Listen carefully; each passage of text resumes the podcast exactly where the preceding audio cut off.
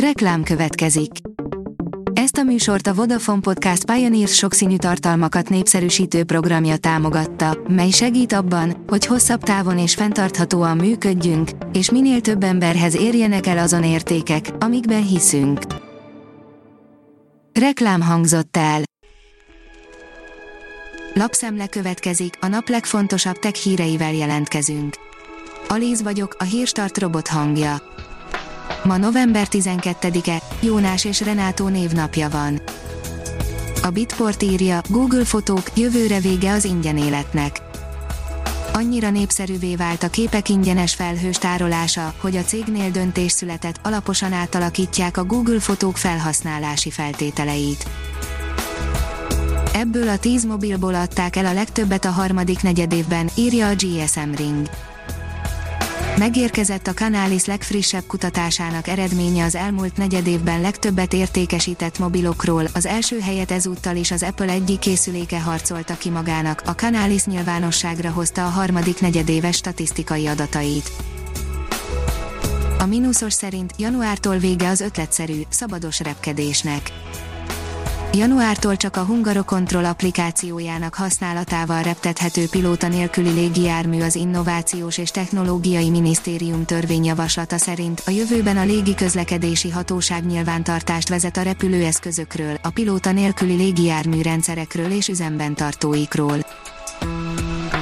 Emiatt blokkolja a Windows 10 frissítését a Microsoft, írja az IT Business a Windows 10 operációs rendszer legújabb, októberben megjelent nagyszabású frissítése már hetek óta telepítődik automatikusan, a Windows Update-en keresztül a számítógépekre, több felhasználó azonban SSD kompatibilitási probléma miatt egyelőre kimarad a jóból. Öt forró trend az adattudomány terén, amely felforgatja életünket, írja a New Technology. Becslések szerint három évente megduplázódik az emberiség rendelkezésére álló digitális adatok mennyisége, az adat az új olaj, de annál sokkal több, hiszen az adattudomány olyan globális problémák megoldásában is tevékenyen kiveszi a részét, mint a koronavírus járvány, vagy az éghajlatváltozás. A Promoszöns oldalon olvasható, hogy egy egyetemi hallgató megvizsgált egy száz éves ősmaradványt, és felfedezett egy új dinoszaurusz fajt. A pterosaurusok egy eddig ismeretlen faját azonosította az angliai Portsmouthi Egyetem egyik hallgatója. A Liner oldalon olvasható, hogy koronavírus gyilkos gépet fejlesztettek ki amerikai mérnökök. Miközben a világ szinte összes országában egyre súlyosbodik a járványhelyzet, amerikai kutatók nem tétováztak, és egy valóságos szörnyeteget hoztak létre, amelyel pillanatokon belül elpusztítható a ragályos kórokozó. A startlap vásárlás szerint 7 tipp, hogy mit csinálja régi telefonoddal. Egy új telefon vásárlása esetén felmerül a kérdés, mi legyen a régivel, ha már egy családtagnak vagy barátnak sem lehet elpasszolni, akkor más megoldást kell keresni, mutatjuk a lehetőségeket.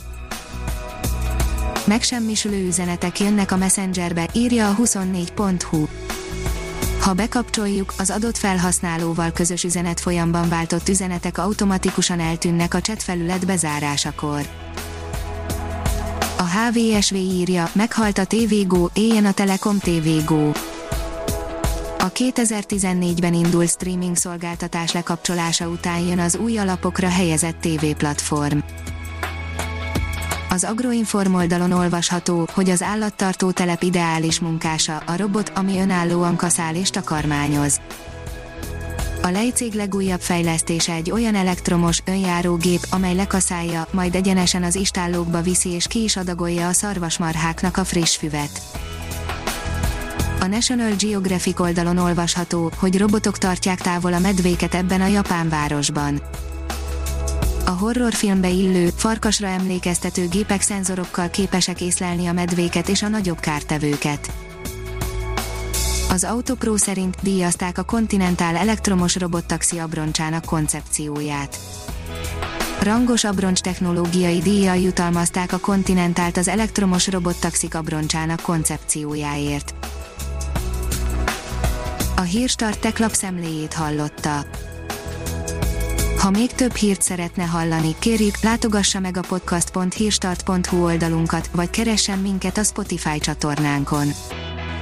Az elhangzott hírek teljes terjedelemben elérhetőek weboldalunkon is. Köszönjük, hogy minket hallgatott!